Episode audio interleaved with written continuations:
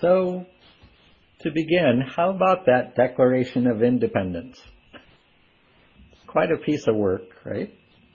Its words have echoed down through time, inspiring movements for freedom and human rights, and it has been used as a model for countless pleas for liberty and equality. It has also provided our worship themes last month, liberty, and this month, the pursuit of happiness. From its famous opening line, we hold these truths to be self-evident that all men are created equal, that they are endowed by their Creator with certain unalienable rights, that among these are life, liberty, and the pursuit of happiness. Thomas Jefferson described its creation this way, neither aiming at originality of principle or sentiment, nor yet copied from any particular previous writing, it was intended to be an expression of the American mind and to give to that expression the proper tone and spirit called for by the occasion. And given that it was written expressly for the occasion, as Jefferson notes, I wonder if we do ourselves a disservice by reading it as American scripture. Timeless, in its relevance, profound in its every word choice, which, while Jefferson was the primary author, was finalized, edited, and revised in committee. Pauline Maier, author of a book entitled American Scripture, Making the Declaration of Independence, points out that the Declaration of Independence in its time was really more of a press release than a philosophical statement. Its purpose was to announce the decision that Congress had made in favor of independence from British rule. The parts that we remember with such reverence got very little attention in the 18th century, she says. And one of the parts we remember with reverence is that opening line. And there's a part of me that wishes that Jefferson would have reconsidered, or that some colleague of his had gently suggested a revision of that phrase, the pursuit of happiness. That part stating that the Creator endows every person with an unalienable right to pursue happiness, and that the government is charged with securing that right. It is, on the one hand, vague to the point of being unhelpful, yet precise enough that it is seen as a worthy goal to which everyone would naturally attain, and further, an activity to which one is entitled. And this, when partnered with the rather individualistic proposition of independence, can lead and has led to trouble, especially because it is not such a giant leap from claiming a right to pursue happiness to com- claiming a right to be happy, which is a tall order indeed, and hardly something that any government or anyone for that matter can guarantee. I am not alone in being a little uncomfortable with the phrase pursuit of happiness. As you heard in the reading, author and psychologist James Hillman said, I think that phrase is one of the very few mistakes the founding fathers made. I think it's the pursuit that screws up happiness. If we drop the pursuit, it's right here. Sometimes it's the pursuit that screws up happiness. Sometimes, though we are sure this or that will make us happy, having received or achieved that something, we find it doesn't bring the happiness we had expected. At other times, whatever it might be, does make us happy. But we find that other things come along with that happiness. J. Krishnamurti pointed out in his teachings that often once we become conscious of the fact that we are happy, we are no longer happy. That the realization, I am happy now, brings with it a host of other thoughts. such as soon this event will be over, or this person will have to leave, or this particular experience will have to end, and what then? I'm happy now, but how will I be able to keep on being happy? How will I capture this recipe for happiness such that I will never have to lose it? How can I be happy when it is so clear how fleeting this happiness is? If only I knew I could make this last. If only I could recreate this, then I could be happy. And now I am no longer happy. I have only the memory of being happy amid the anxiety about its passing and the worry that I will never be able to recreate the necessary ingredients for its return. In the midst of this pandemic and all that it requires of us in terms of isolation and distancing, I think many of us are experiencing another common syndrome involving happiness we recognize it best and identify it most readily in the rearview mirror. Many of the things that would make us happy these days are things that, frankly, we took for granted just a few months ago. And quite outside what a pandemic teaches us, I remember hearing similar feelings expressed around my grandmother's kitchen table when I was a child my mother and father and aunts and uncles and grandparents would sit around and share stories from the past, many taking place in the midst of and shortly following the Great Depression. Stories of a poor rural family, including exploits of making a way through snowdrifts with a horse and buggy, fixing perpetually broken down cars, chipping ice off the insides of windows on frosty mornings, getting that one new shirt and or dress.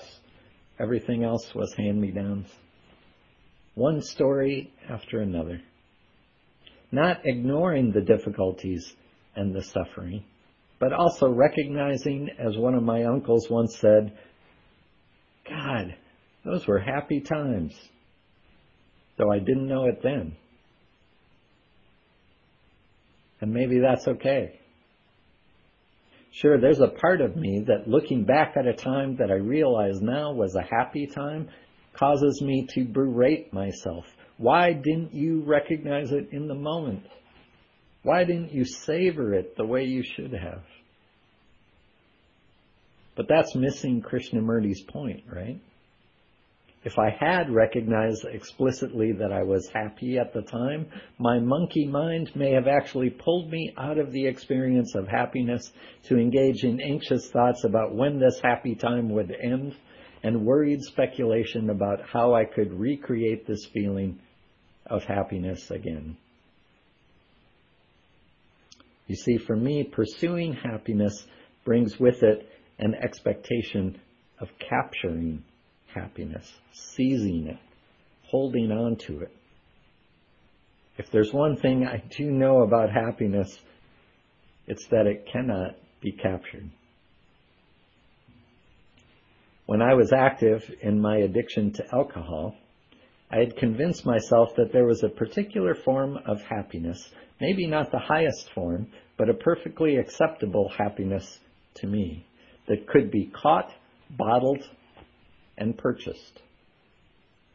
Long after I had failed to catch that first wave of what I identified as happiness, a mixture of pleasure, contentment, self-confidence, long after I had failed to recapture that feeling, I could not let go of the illusion that it still existed, like a stubborn happiness genie inside a bottle, and could be coaxed out again if I just kept tipping them. I eventually came to terms with the fact that while alcohol may have been an element in some happy times I had experienced, happiness was decidedly not contained in the substance, that it would not be reproduced by continuing in an activity that instead was causing great unhappiness. That continuing in this illusion was destroying my relationships with others and with life itself. And still, it was hard to give up that dream of such a simple solution to the pursuit of happiness. What I have come to understand for me is that the only way I can make space for happiness to exist is by letting go of outcomes. I can choose to do things I would like to do, but I cannot guarantee they will bring happiness. And to the extent that I expect they will bring happiness is the extent to which I can guarantee that my anxiety about the perceived success or failure of my endeavor will work to overwhelm any possibility of happiness. And again, it's not something to beat myself up about if I do carry expectations about outcomes. Maybe just something to notice. On my first sabbatical, Hanji and I drove from Arizona to Minneapolis via Archer City, Texas. Archer City, Texas? That was pretty much Hanji's response when I first brought up the idea. So, Larry McMurtry is one of my favorite writers from the time I started reading his work in my teens. He used to own bookstores all around the country Tucson, Washington, D.C., a couple other cities I can't remember, and Archer City, Texas. I read shortly before my sabbatical began that he had sold all of his stores but the one in Archer City. I had always wanted to visit one of his bookstores, and with my time off and the trip to Minnesota, and Archer City wasn't too terribly out of the way, was it? I thought this would be a wonderful opportunity. Hanji graciously said, okay.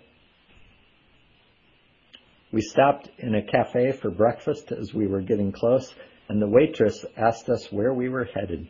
I babbled something about the bookstore in Archer City and McMurtry being a favorite writer of mine, thinking that she must hear this kind of thing all the time, but she gave me a rather puzzled, uncomprehending smile.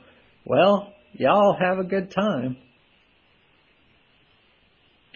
When we reached Archer City, it was hot.